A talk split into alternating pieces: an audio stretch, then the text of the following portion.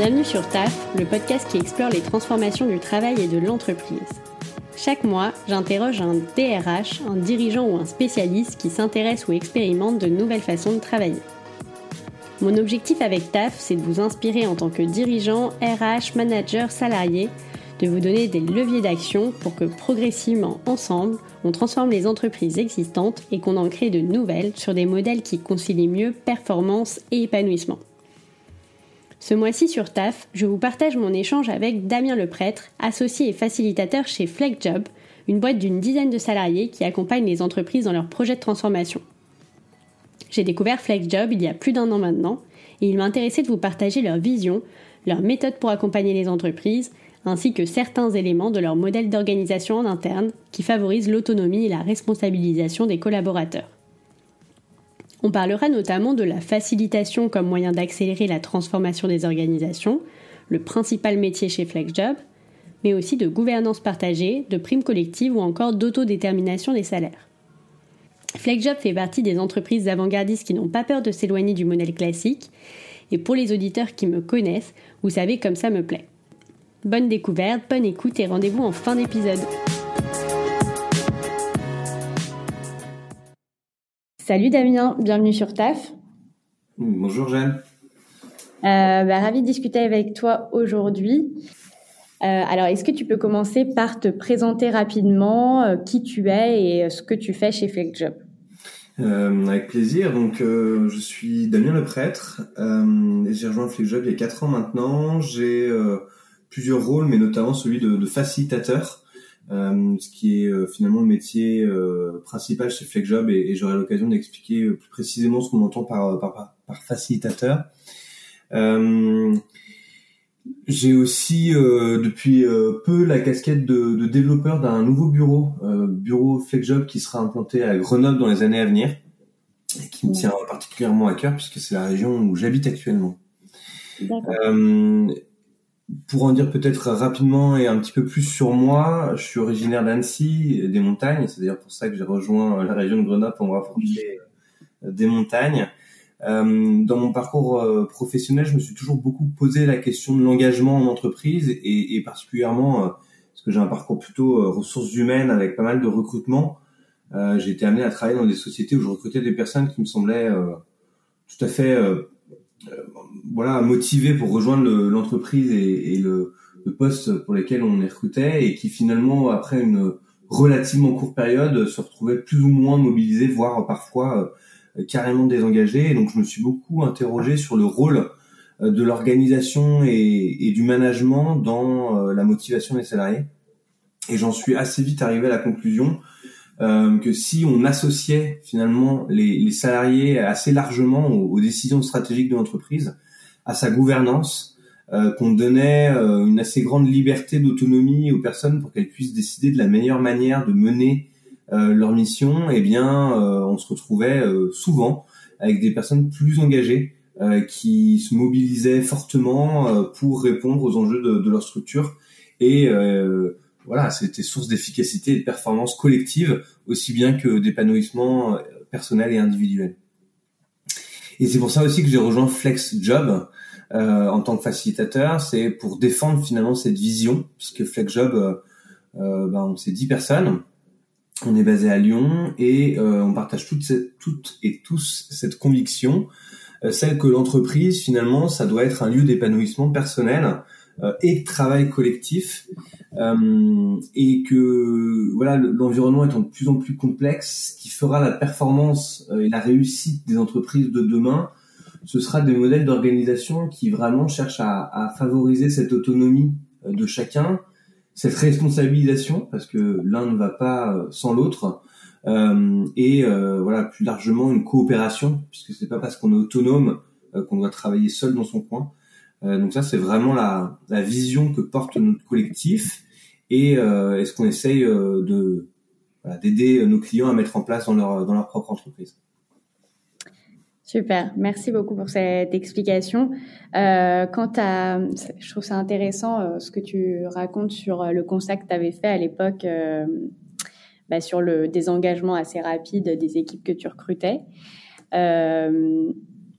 Euh, aujourd'hui, ça semble assez, enfin, tu vois, de favoriser comme ça l'autonomie dans la prise de décision, euh, enfin, l'impact sur la, gouvernance de l'entreprise, euh, l'impact individuel sur la gouvernance de l'entreprise euh, des salariés, ça paraît en tout cas plus simple pour des entreprises qui se construisent, qui sont pas encore trop grosses et qui vont aller progressivement là-dessus. sur un modèle en tout cas qui, qui ressemble à ça. Mais ce que je me demande, c'est pour les entreprises plus grosses, euh, parce que forcément, c'est un peu plus compliqué, mais pas impossible, puisque vous travaillez avec pas mal de grands groupes. Euh, comment, euh, enfin, quels sont les, les, freins, les principaux freins euh, et difficultés qu'on peut rencontrer dans, une, dans un grand groupe pour transformer des modes de, d'organisation, de, de mode de travail, etc. Et, euh, et comment tu, tu, les solutionnes? Alors, ce qui est vrai, c'est quand on a une, une société qui se construit d'emblée en, en, cherchant à, installer une gouvernance partagée dans son fonctionnement. Euh, on vient euh, recruter des personnes qui ont d'ores et déjà euh, cette envie. On, grossit, on, grossit progressivement et, une des, des complexités hein, de la gouvernance partagée, c'est bien la, taille. Hein. Plus on est nombreux, plus parfois ça peut sembler difficile. Ou en tout cas, il y a un certain nombre de, de leviers à actionner pour euh, découper, si je puis dire, hein, les, les, réseaux de gouvernance, puisque sinon c'est clair qu'à qu 1000 personnes ou 10 000 personnes parfois sur plusieurs continents, c'est impossible. Euh, donc euh, je suis assez d'accord avec toi quand on construit une entreprise d'emblée euh, euh en cherchant à, à, mettre en place ce modèle d'organisation, ça, ça peut être plus simple.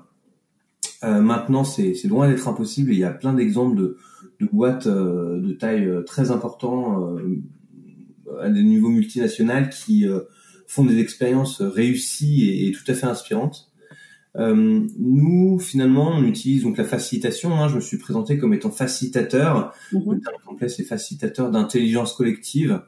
Euh, c'est un terme qui peut paraître un peu pompeux, mais nous, ce qu'on ce qu'on veut dire par là, c'est qu'on est médiateur euh, d'une dynamique collective. Donc, en fait, on va aider les personnes, nos clients, salariés, managers, dirigeants à euh, construire euh, une réflexion collective, ce qu'on appelle nous chez nous des démarches participatives, qui permet à chacun, sur la base du volontariat, de réfléchir, de s'engager, de proposer pour construire une façon différente de fonctionner. Et ce qu'on fait aussi, et je pense que ça va répondre en partie à ta question, c'est qu'on propose un périmètre assez restreint d'expérimentation. Euh, c'est ce qu'on mhm. appelle la, stratégie du projet latéral.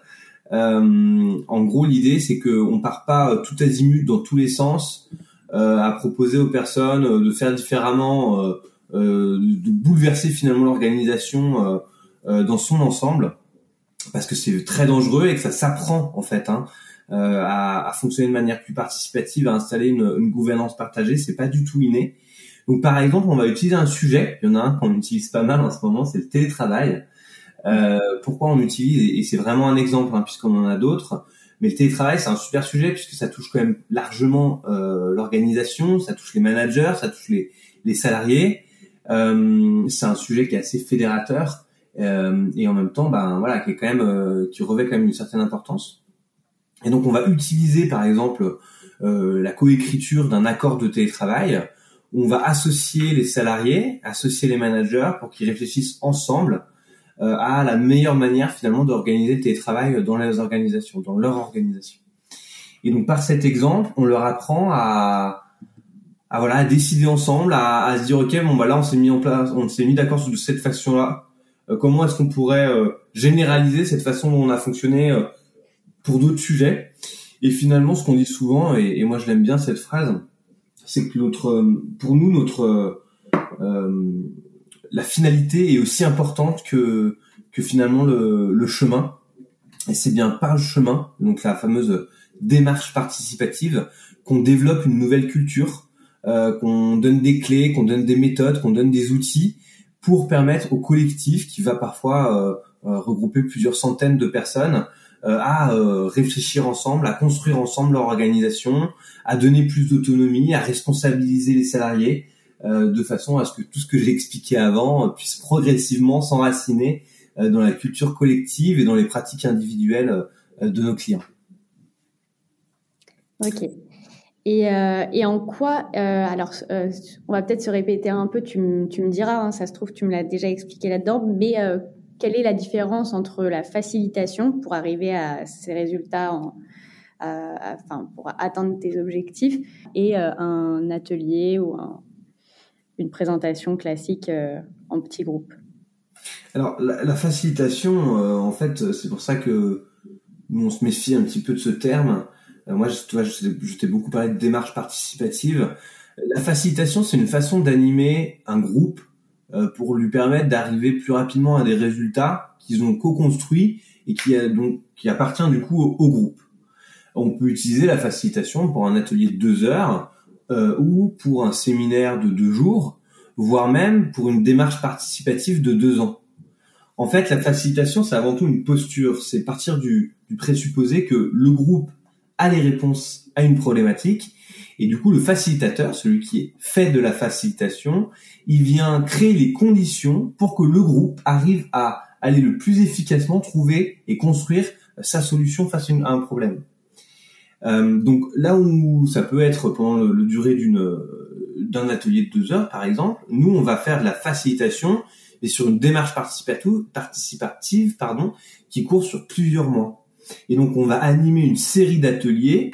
Euh, on va animer des échanges euh, individuels à deux, euh, à dix, des temps séminaires. En fait, c'est c'est une c'est une démarche qui comprend énormément de de formats différents, suivant suivant aussi les besoins de nos clients, leur leur maturité, leurs envies, et qui vient finalement permettre de de cheminer, de créer une dynamique collective dans laquelle les participants, les salariés vont pouvoir trouver des réponses aux questions, aux problèmes euh, ou aux besoins qu'ils ont euh, fait remonter d'ailleurs dans, les, dans, les premiers, dans les premiers temps. Très clair. Tu m'as euh, aussi, et j'ai pas tout à fait, je crois, répondu, parler des, des freins euh, ou demander tous les freins qui existaient.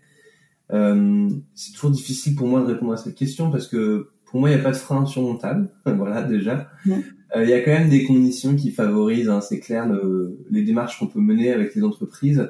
Euh, et je crois que la première, c'est que le dirigeant est, est partie prenante euh, de, de, de, cette démarche. Ça peut être le fait de d'être responsable d'un périmètre, c'est-à-dire qu'on n'est pas forcément dirigeant de, de EDF, euh, mais en tout cas, on a quand même un pouvoir d'agir suffisamment grand sur le périmètre dans lequel nous, FlexJob, on va intervenir, et une vraie volonté euh, d'y aller, euh, d'être capable de se remettre en question, parce que ça ça brasse quand même pas mal le dirigeant dans le sens où il y a une, un, un lâcher prise, il y a euh, pas mal d'enjeux hein, qui concernent en particulier cette fonction-là lorsqu'on lance les démarches participatives.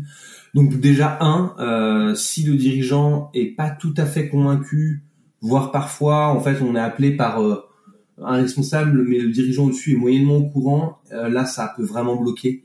Et, du coup nous on n'y va pas dans ces conditions. On, préfère d'abord avoir un échange avec le dirigeant pour bien valider que voilà il est prêt par rapport à au mouvement que ça va forcément générer.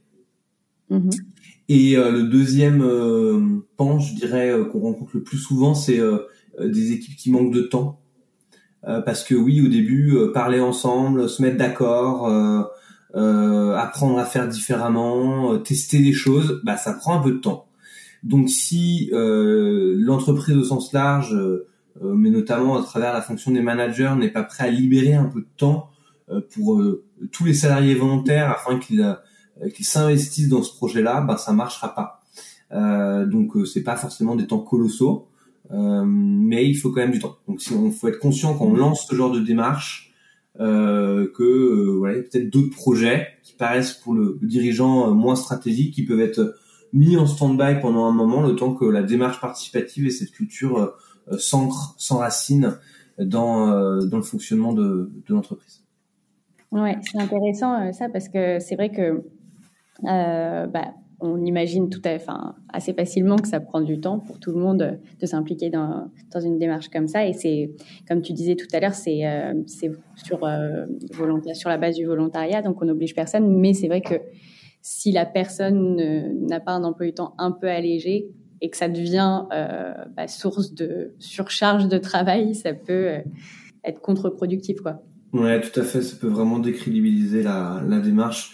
J'ai un exemple qui me vient. Euh, on avait travaillé avec une société et en fait, pour un, tout, un tas de raisons, on a choisi comme projet latéral hein, que je parlais tout à l'heure comme sujet la flexibilisation des horaires. Euh, déjà parce que c'était beaucoup demandé par les salariés, que c'était source d'attractivité pour l'entreprise euh, et que ça concernait tout le monde. Donc voilà, on, s'en est servi comme sujet euh, de travail pour justement euh, créer une démarche participative et commencer, hein, comme je le disais tout à l'heure, à donner des outils, des méthodes, à apprendre, apprendre, euh, oui, apprendre, à prendre des décisions ensemble. et donc assez vite, en fait, on, on, commence par entendre en fait individuellement des, des personnes pour leur demander, bah voilà, ce serait quoi euh, votre avis sur la question? Qu'est-ce que vous, vous bien? Donc ça, c'est la première étape, ce qu'on appelle la, la phase d'écoute. On fait une restitution de, de, ces entretiens qui permettent de mettre en exergue, en gros, euh, les points de divergence, là où les gens euh, partent plutôt dans des directions différentes, et puis les points de convergence, donc sur lesquels on va pouvoir peut-être s'appuyer, puisque là, il y a a priori plutôt un accord, et on, on montre notamment hein, d'où viennent les différences, si c'est en fonction des services, des managers, de la, de la position justement dans l'entreprise ou non. Euh, là, en l'occurrence, c'était pas du tout le cas. Ça faisait vraiment appel à la subjectivité de chacun, à la façon dont on s'organise, ceux qui sont en gros euh, plus du plus du matin ou plus du soir. Euh, et là, ensuite, on, on, fait un appel à volontariat. On avait réuni là pour une boîte de 150 personnes. Il y avait vraiment beaucoup beaucoup de volontaires. Euh, donc, on s'était mis d'accord avec euh, avec le groupe de projet hein, en interne chez le client, avec qui on est en étroite collaboration. On avait appelé une trentaine de participants quand même à participer, ce qui est ce qui est ce qui est beaucoup. Euh, on les avait donc réunis autour de, de la table pour euh, une série de trois ateliers dans lesquels ils ont designé une organisation euh, qui permettait de euh, d'apporter de la flexibilité des horaires. Alors ils ont mis en place plusieurs choses. Hein. Déjà ils ont mis des créneaux le matin, des créneaux le soir, quelque chose d'assez classique. Hein. En gros on pouvait arriver entre 8h et 10h le matin et partir un petit peu plus tard le soir. ce qui était compliqué, c'est qu'il y avait des problématiques liées aux alarmes à éteindre ou à allumer le soir. Donc en gros, euh, ceux qui arrivaient le premier ou qui partaient le dernier, ils devaient désactiver ou non l'alarme. Donc il y a eu un certain nombre de référents euh, qui ont été euh, désignés euh, par des élections sans candidat par les équipes avec des mandats tournants de, de 18 mois et qui visaient à gérer en gros ces problématiques-là, mais que ça ne retombe pas forcément que sur l'épaule de managers. Donc c'était pas nécessairement des managers. Et puis à cela, ils ont ajouté une système de, un système de, de troc, de bourse aux horaires de manière à pouvoir échanger finalement des moments où, euh, je sais pas, moi, il y a le, concert de violon de, de, de, la fille de quelqu'un, bah, je peux partir vraiment beaucoup plus tôt à 15 heures, euh, mais en échangeant euh, des horaires avec quelqu'un de manière à à pas impacter finalement le, le, travail et notamment les clients de, de cette entreprise là. Donc voilà, ça, ça peut être un, un exemple un peu concret euh, de la façon dont ça a pu se passer. Hein. Alors je, je brosse les très très très succinctement, euh, mais euh, les différentes étapes et, les résultats qui en sont ressortis. Ok. Euh, j'ai une question par rapport à ce que tu disais tout à l'heure sur le télétravail, qui est effectivement, je, trouve aussi un super exemple, euh, parce que je pense que vous avez été au contact bah, pendant ces, presque deux ans, là, ça fait un petit moment que, bah, le Covid a eu des conséquences sur euh, l'organisation du travail, et notamment la généralisation du télétravail. Et ça a eu un impact, on a parlé des RH, mais, euh, mais aussi beaucoup sur le management. Euh, J'écoutais un podcast avec le, DRH de Sony qui disait un truc que je trouvais marrant, euh, que pour lui, les, bons managers ont été, sont devenus des très bons managers et les mauvais managers bah, ont empiré leur cas et se sont un peu enterrés avec cette pratique du télétravail. Est-ce que toi, tu as observé des choses? Est-ce que tu as, des conseils, tu aurais des conseils ou des bonnes pratiques à, donner aux, managers pour mieux manager à distance, sachant que c'est évident pour personne, que ce soit pour les bons managers, entre guillemets, ou les mauvais euh, euh à, à, la base? Euh, Je sais pas s'il y a des, on peut parler de bons ou de mauvais managers. Euh, ce qui est certain, c'est que là où je partage peut-être euh, euh, un sentiment par rapport à ce qu'a exprimé apparemment un des dirigeants de Sony, c'est que le, le, télétravail exacerbe des difficultés. Mhm. Donc quand par exemple on avait un déficit de confiance avec un salarié, ben la distance va va nuire encore à, à, cette confiance et du coup on va avoir tendance à, à rentrer dans une relation qui qui fonctionne plus du tout. Euh, de la même manière, quand une équipe était déjà en difficulté et qu'il y avait déjà peu de cohésion dans l'équipe, bah, le télétravail va risque, en tout cas, hein, peut accentuer ce, cette perte de cohésion, de culture collective. voilà et pour pallier à ça, euh, moi je suis convaincu à nouveau, on se refait pas hein, malheureusement ou heureusement, je sais pas, euh, mais je suis convaincu du bienfait de, réfléchir ensemble, collectivement, euh, à euh, voilà à notre fonctionnement d'équipe en télétravail. Donc ça peut être sur euh, voilà, est-ce que on veut euh, avoir un jour où on est tous en commun sur le site de l'entreprise pour qu'on puisse se voir, si oui lequel, et parlons ensemble. C'est pas le manager qui décide seul, c'est le manager qui décide avec son équipe. Et, et ça, c'est un exemple, mais il y a plein de sujets qui peuvent être pertinents à, à réfléchir collectivement. Il y a, euh, par exemple, le rapport au droit à la déconnexion. Est-ce qu'on se met des notifications ou non? Euh, Est-ce qu'on attend une réponse instantanée dès qu'on s'envoie un, un, Teams ou un Slack? Euh, Peut-être que c'est pas souhaitable, mais parfois les salariés peuvent avoir le sentiment que s'ils sont loin, bah, il faut répondre tout de suite, sinon c'est qu'ils travaillent pas. Alors qu'ils ont mhm. tout à fait le droit de prendre une pause parce qu'ils sont en télétravail, qu'ils, qu'ils doivent bosser euh, euh, non-stop. Donc voilà, il y a un certain nombre de, de questions qui peuvent être adressées en collectif discuter pour que finalement l'équipe euh, choisisse les bonnes pratiques qu'elle souhaite développer. Et je pense que finalement, dans ces conditions, le télétravail, ça devient un super prétexte pour bah, pour renforcer l'autonomie, pour renforcer la responsabilisation, euh, pour créer du lien, pour échanger ensemble, pour responsabiliser, donner du sens aux missions des, des collaborateurs. Et, et moi, j'ai vu plein de, je partage à nouveau un peu, hein, mais plein de managers faire ce pari et euh, euh, avoir une équipe qui fonctionne encore mieux qu'avant, euh, qui est plus mhm. efficace, où les gens finalement sont assez épanouis. Alors évidemment, hein, attention, il y a une grande diversité de métiers, de personnalités, et, et ce sera pas forcément vrai partout, ça correspondra pas forcément à tout le monde. C'est évidemment adapté à chaque situation.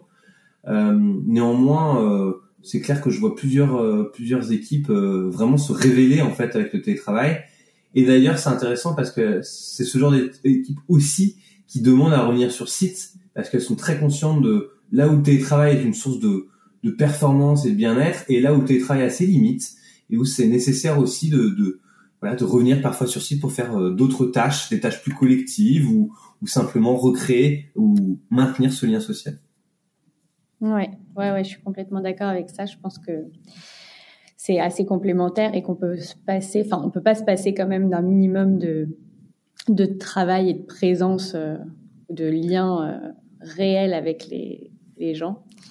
On travaille euh, avec ce qu'on appelle des entreprises en, en full remote, hein, donc qui ont des salariés en 100% télétravail toute l'année.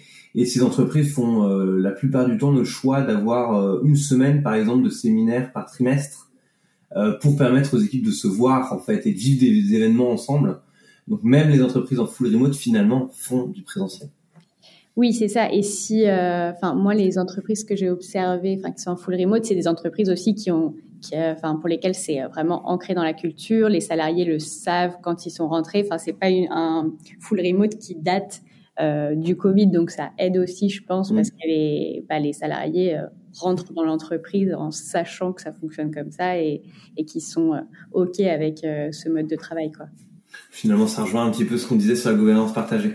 Ouais, bah, ça tombe très bien parce que c'est une belle transition vers euh, vers le, dernier euh, sujet que je voulais aborder avec toi. Moi, ce que, enfin, j'ai découvert FlexJob euh, à travers les les posts LinkedIn de Jean, l'un des cofondateurs de de FlexJob et qui parle beaucoup, enfin qui communique pas mal sur vos pratiques en interne, la vision de FlexJob sur le futur du travail, etc. Et il y avait, euh, bah, j'ai appris du coup à travers euh, ces postes que euh, vous étiez organisé en interne, en gouvernance partagée. Est-ce que tu peux m'en parler un petit peu plus? Qu'est-ce que la gouvernance partagée? Combien vous êtes? Pourquoi ça a été mis en place? Est-ce que déjà est-ce que tu étais déjà là quand ça a été mis en place? Et est-ce que ça fonctionne bien? Hmm. Ça roule. Alors euh, déjà, FlexJob donc existe depuis 5 ans et on est on est 10 aujourd'hui. Euh, moi, je suis arrivé il y a 4 ans, donc euh, au début de l'aventure hein, quand même. Mmh. Euh, je l'ai pas précisé tout à l'heure, mais je suis également associé euh, au sein de FlexJob comme Jean.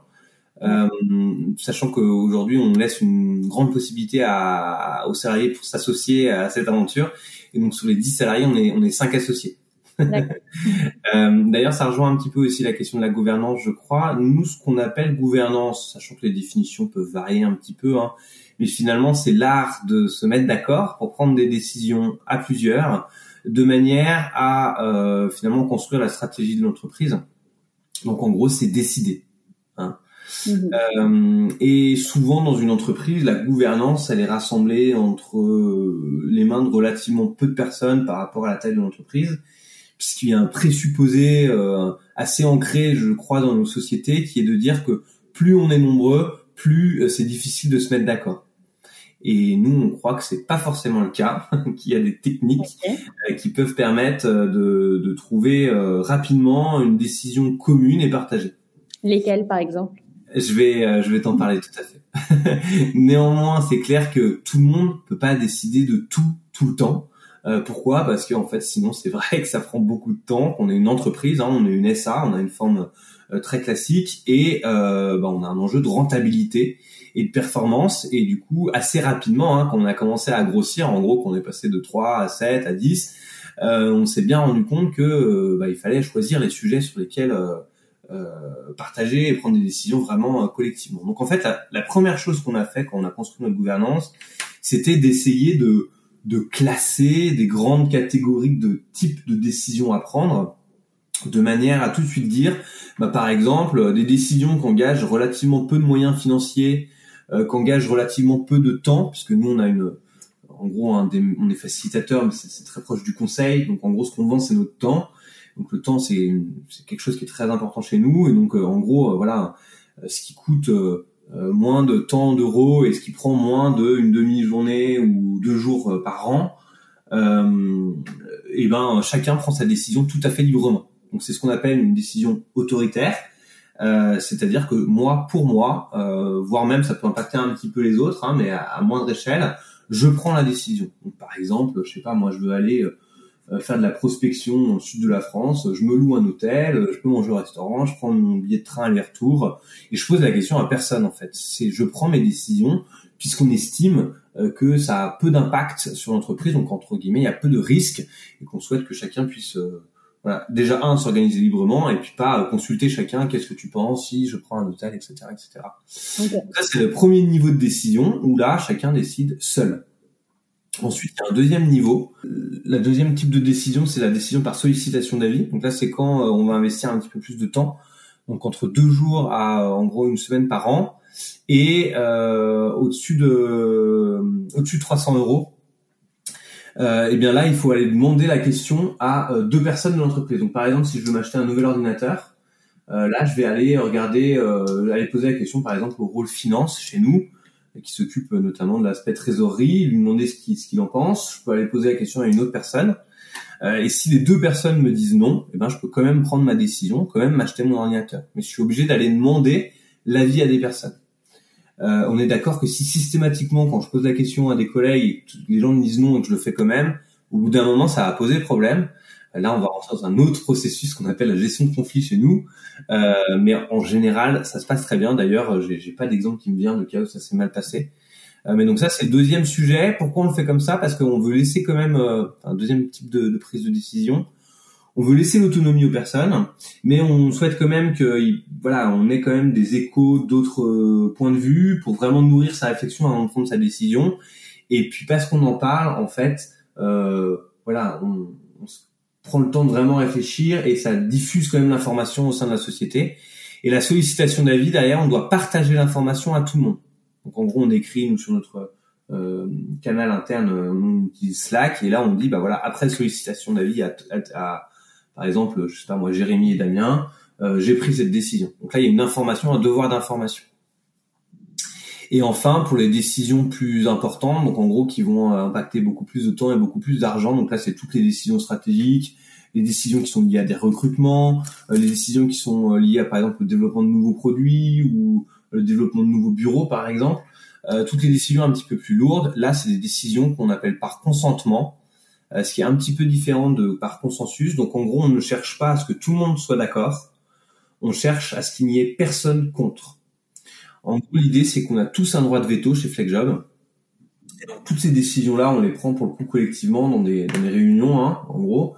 Et euh, il y a des personnes qui disent bah voilà moi je le sens pas trop mais c'est de l'intuition j'ai du mal à expliquer pourquoi donc j'ai pas d'objection euh, formelle euh, mais donc on n'est pas obligé d'être tous d'accord c'est quand même vraiment différent et ça permet vraiment des débats super riches. Donc voilà un petit peu notre gouvernance, nous comment elle se passe. pour te donner un exemple concret, tous les sujets tous les sujets euh, sont traités de façon partagée dès lors qu'ils sont importants, hein, comme je l'ai expliqué, qu'ils ont de l'impact. Donc il n'y a aucun sujet qui est pris, par exemple, seul, aucune décision qui est prise seule par le fondateur de, de l'entreprise, Jérémy Bataille. Sauf, quand même, on a une exception dans nos statuts, euh, dans ce qu'on a écrit pour notre gouvernance, c'est en cas d'urgence, en cas de crise, à ce moment-là, on a collectivement décidé que Jérémy, donc le fondateur, pouvait euh, prendre un, un, rôle de dirigeant plus fort et aller pour aller plus vite, euh, prendre parfois des décisions de façon un petit peu plus euh, euh, autoritaire. ça a été le cas du coup pendant la crise du Covid au tout début, où assez rapidement en fait il a enclenché les démarches pour qu'on puisse avoir un, un peu de, de, chômage partiel. et avant même d'avoir eu le temps de nous en parler, il avait déjà enclenché les démarches. Après, on l'a confirmé en collectif, mais là, tu vois, typiquement, c'était un exemple d'une situation de crise où il a eu besoin d'aller plus vite.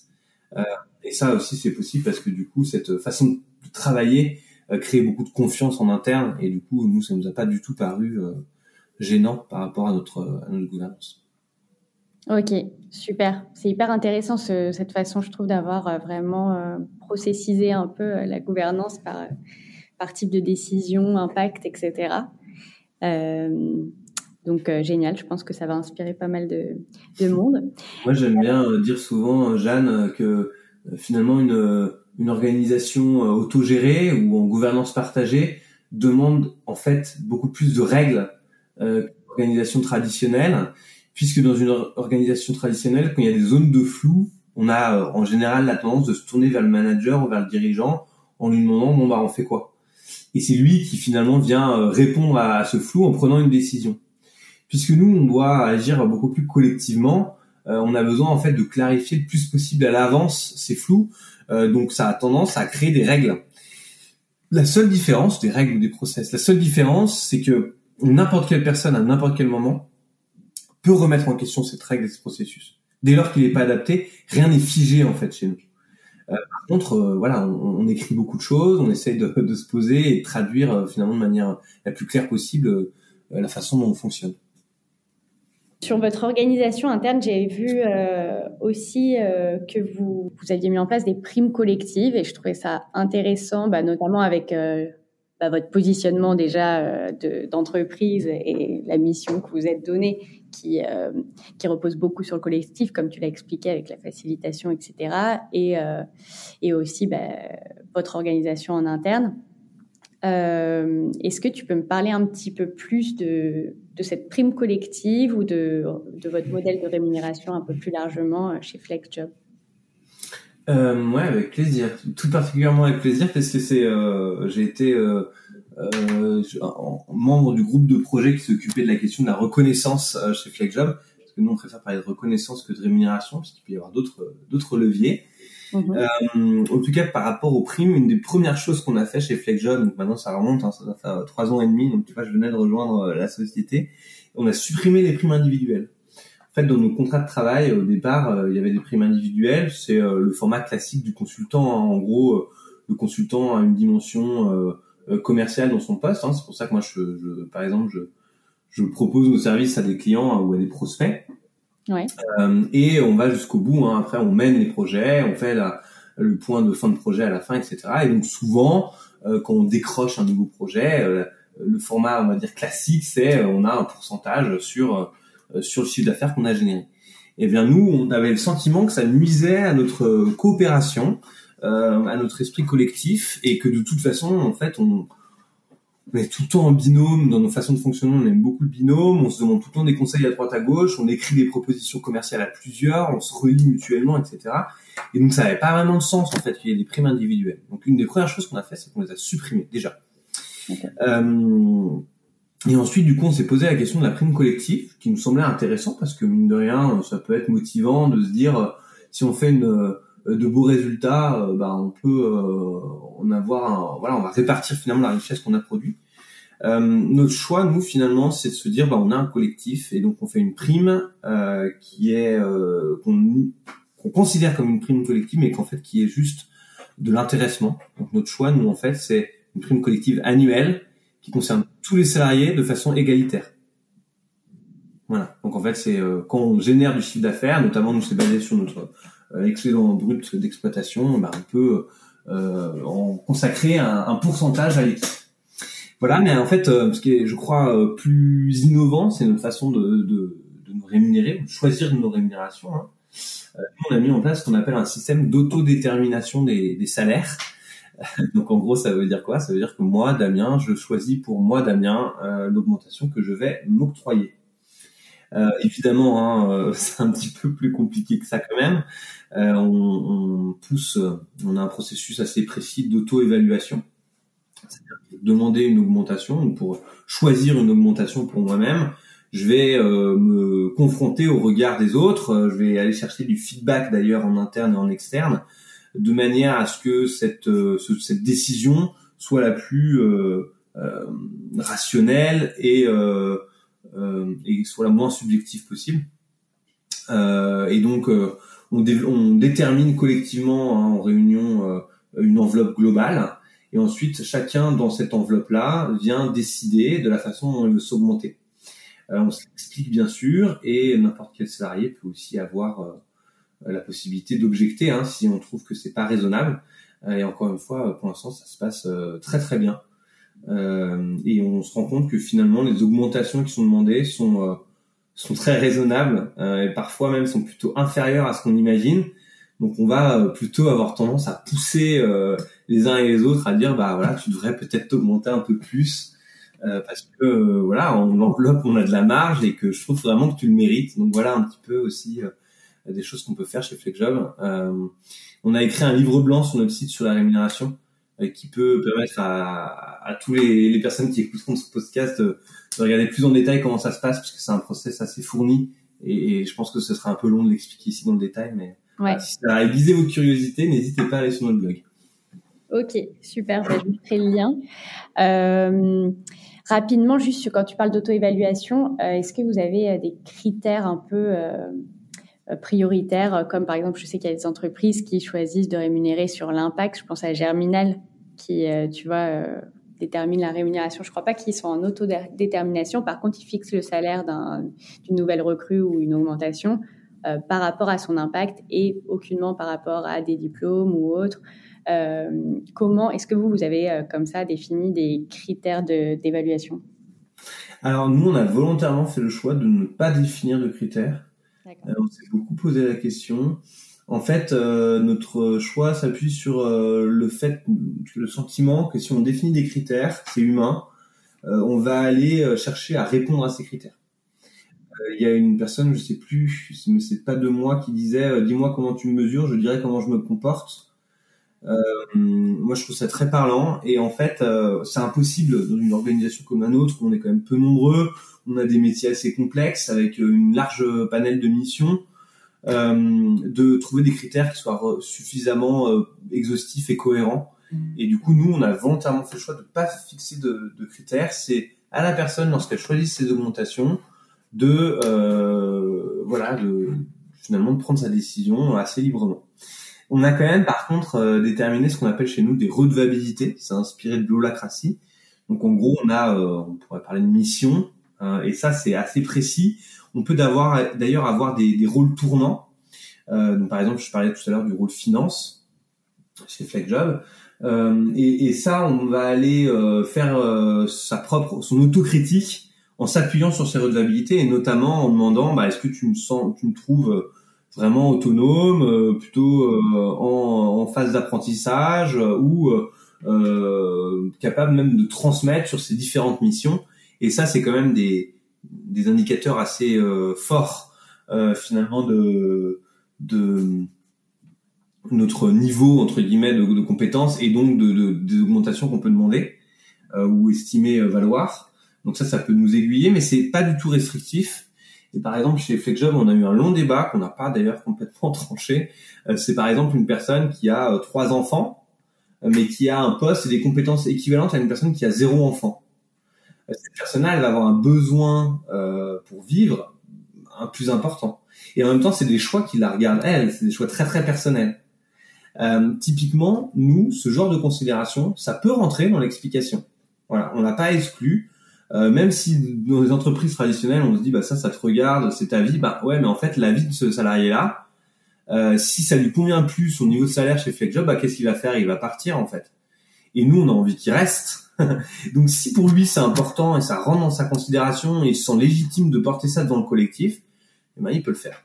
Voilà. En fait, on a justement volontairement laissé un peu de flou et c'est à chacun de se positionner en responsabilité, en étant conscient des enjeux du collectif euh, dans sa rémunération. Et on laisse pas mal de liberté en fait à ce niveau-là. Euh, une dernière chose dont je voulais euh, parler, c'est le projet Ensemble by FlexJob, un de vos derniers gros gros projets. Euh. Alors Ensemble by FlexJob, en fait, c'est une, une, marque portée par FlexJob qui se consacre exclusivement à des parcours de démarche participative, hein, toujours, mais en inter-entreprise. L'idée, c'est qu'on va plutôt que de chercher à répondre à un sujet je pourrais reprendre par exemple l'exemple du télétravail au sein d'une seule entreprise, eh bien on vient réfléchir euh, à plusieurs boîtes sur ce sujet. Donc par exemple, on a un parcours là qu'on a lancé l'année dernière qui s'appelle Cheminer vers l'entreprise responsabilisante, où on a quatre sociétés, quatre managers de quatre sociétés qui se sont posés des questions ensemble. Après, ils ont pu tester des choses dans leur dans leur boîte respective qui étaient un peu différentes, euh, mais il y a vraiment cet espace d'échange, euh, de, de de réflexion, de création à plusieurs entreprises et ça permet de sortir des barrières de sa société et c'est extrêmement euh, extrêmement riche et puissant. Euh, donc voilà, ensemble avec Job, c'est la marque euh, qui porte toutes nos actions inter-entreprises. Et puis j'en profite, on a d'autres sujets d'actualité, je l'ai un petit peu évoqué en filigrane. On est en train de chercher à, se développer d'un point de vue territorial pour être vraiment localement proche de nos clients. Euh, donc moi aujourd'hui, je suis chargé du développement d'un nouveau bureau FlexJob à Grenoble. Et Jean, hein, qu'on a aussi euh, évoqué plusieurs fois pendant, euh, pendant ce podcast, lui va se charger du développement d'un bureau à Nantes. donc on est ravi de pouvoir investir de nouveaux territoires et je suis certain qu'on va beaucoup s'y amuser. Trop cool. Et euh, vous allez euh, en même temps grossir. Enfin, vous avez prévu de vous développer. Euh, ouais, tout à fait, tout à fait. on est un petit peu sous l'eau en ce moment, c'est clair. je suis très heureux de constater que ces sujets bah, sont vraiment des sujets d'actualité dans, dans les entreprises de façon assez large. finalement, comment donner plus d'autonomie et de responsabilité aux salariés, ça, je crois que ça parle à de plus en plus de gens et notamment de dirigeants. Et donc, on recrute en ce moment même euh, deux personnes. Euh, d'ailleurs, on recrute un peu tout le temps maintenant, hein, donc faut pas hésiter à nous postuler. Euh, cette implantation territoriale va accélérer encore, je pense, notre développement. donc oui, on, on, est plutôt en croissance. On vise fin 2022 d'être au moins le double. donc, donc voilà. On va finir par les trois questions que je pose à, chaque invité du podcast. Euh, la première, euh, si tu pouvais changer, toi, une règle ou une pratique dans l'entreprise, j'entends l'entreprise plutôt euh, traditionnelle, comme on la connaît à l'origine, qu'est-ce que tu changerais, toi, la règle la plus importante à changer? Je crois que, encore une fois, c'est adapté en fonction des métiers, des contraintes, etc. Mais ce qui m'agace le plus, c'est une règle tacite de présentéiste avec euh, en gros cette idée que euh, lorsqu'on est devant un ordinateur, euh, on travaille de façon efficace. Et je crois que c'est loin d'être vrai. et qu'en laissant une vraie autonomie dans la façon dont chacun s'organise sur son lieu ou sa, sa, temporalité de travail serait vraiment source de bien-être et de, de performance. voilà, je crois que c'est ça que je changerais en premier, c'est je lutterais contre le présentéisme. Si tu devais donner un conseil pour avoir un rapport au travail plus sain, ce serait lequel? Euh, moi, je crois qu'il faut qu'on apprenne à parler de nos émotions, de nos ressentis au travail. Euh, cette fameuse phrase euh, "tu laisses tes sentiments au vestiaire quand tu rentres dans l'entreprise", elle mérite les poils. Je crois que c'est fondamentalement faux. On est des êtres humains, on ressent des choses, on vit des choses, on a des émotions. Euh, et je trouve que l'espace de l'entreprise, c'est un endroit où on est, est souvent pas assez authentique. On peut pas parler de ces choses-là qui pourtant euh, ont énormément d'impact euh, sur notre quotidien, sur le collectif, sur la performance, sur la créativité. Et donc, je crois qu'il faut qu'on apprenne à parler de ces choses-là. Merci. Et enfin, est-ce que tu as une ou deux ressources à, conseiller aux auditeurs, que ça soit une vidéo, un film, un podcast sur un des sujets qu'on a abordé aujourd'hui? Alors, nous, l'écrit qui nous a le plus inspiré, c'est Reinventing Organization de, Frédéric Laloux, qui est quand même maintenant largement connu. Peut-être ses vidéos le sont un peu moins. il a fait toute une série de vidéos sur YouTube où il explique un certain nombre de ses concepts euh, qui sont euh, vraiment pas mal faites. Nous, on organisait des, des learning days, on appelait ça. Donc, en gros, on regardait une vidéo euh, euh à déjeuner on faisait une demi-heure de débat sur les différentes thématiques. Euh, voilà, je vous invite à, la, à, regarder ces vidéos, elles sont vraiment pas mal. Et là, un des dernières, un des derniers concepts que j'ai euh, découvert il y, a, a pas très longtemps, c'est le concept de perma-entreprise. Euh, donc c'est un, modèle d'entreprise hein, basé sur euh, sur la permaculture avec euh, comment est-ce qu'on intègre la dimension écologique aussi dans notre réflexion sur nos entreprises et comment l'entreprise peut, peut être un, un levier d'action pour répondre aux enjeux du 21e siècle. je crois qu'on est tous concernés et que la perma-entreprise pourrait être une réponse intéressante. Trop bien. Et euh, livre, il y a un livre ou un... Il y a un livre qui s'appelle La permanente entreprise, qui a été euh, écrit par Sylvain Brezard. Euh, et euh, je crois qu'il y a d'ailleurs d'autres, il y a des petites séries de vidéos, il me semble aussi. Donc, euh, La permanente entreprise de Sylvain Brezard. Ok. Euh, merci beaucoup Damien euh, de nous avoir partagé tout ça. C'était super intéressant et bah, je trouve aussi qu'on est dans une période où ça bouge. De plus en plus d'entreprises euh, vont vers ces démarches-là de transformation. Donc c'est hyper intéressant et je vous souhaite bah, de continuer à, à, mener toutes ces actions et à transformer plein d'entreprises. Merci Jeanne, c'était super sympa comme moment. plaisir. J'espère que l'épisode vous a plu. Ce que je retiens de mon échange avec Damien, c'est l'importance qu'il accorde à créer un environnement de travail qui favorise l'épanouissement personnel et l'importance de l'autonomie de chacun dans cet épanouissement et pour la performance collective. C'est une vision récurrente des entreprises qui réussissent à allier performance et bien-être, c'est pourquoi il faut multiplier les organisations qui se créent ou se transforment dans ce sens. La question est comment? Et alors que j'ai longtemps pensé que c'est en convainquant le ou les dirigeants de l'efficacité du modèle que ça pourrait se multiplier le plus vite possible, car leur pouvoir leur permettrait d'avoir un impact à l'échelle de l'organisation, je me demande aujourd'hui si ce n'est pas en changeant les individus et en leur permettant d'ouvrir leurs horizons que l'on réussira à transformer ces entreprises, moins vite peut-être, mais de façon plus certaine. Qu'en pensez-vous? Je serais ravie d'avoir l'avis de personnes plus expérimentées sur le sujet, alors n'hésitez surtout pas à m'écrire sur LinkedIn.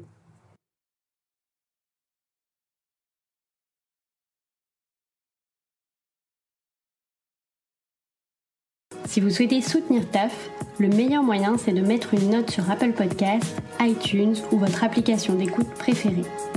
Vous pouvez aussi en parler à votre entourage pour m'aider à rassembler la plus grosse communauté d'acteurs et de passionnés des changements que connaît le monde du travail aujourd'hui. Enfin, je suis toujours preneuse de vos retours sur n'importe quel aspect du podcast qui m'aideront à améliorer le format au fur et à mesure. Sur ce, je vous souhaite une excellente journée avec ou sans taf.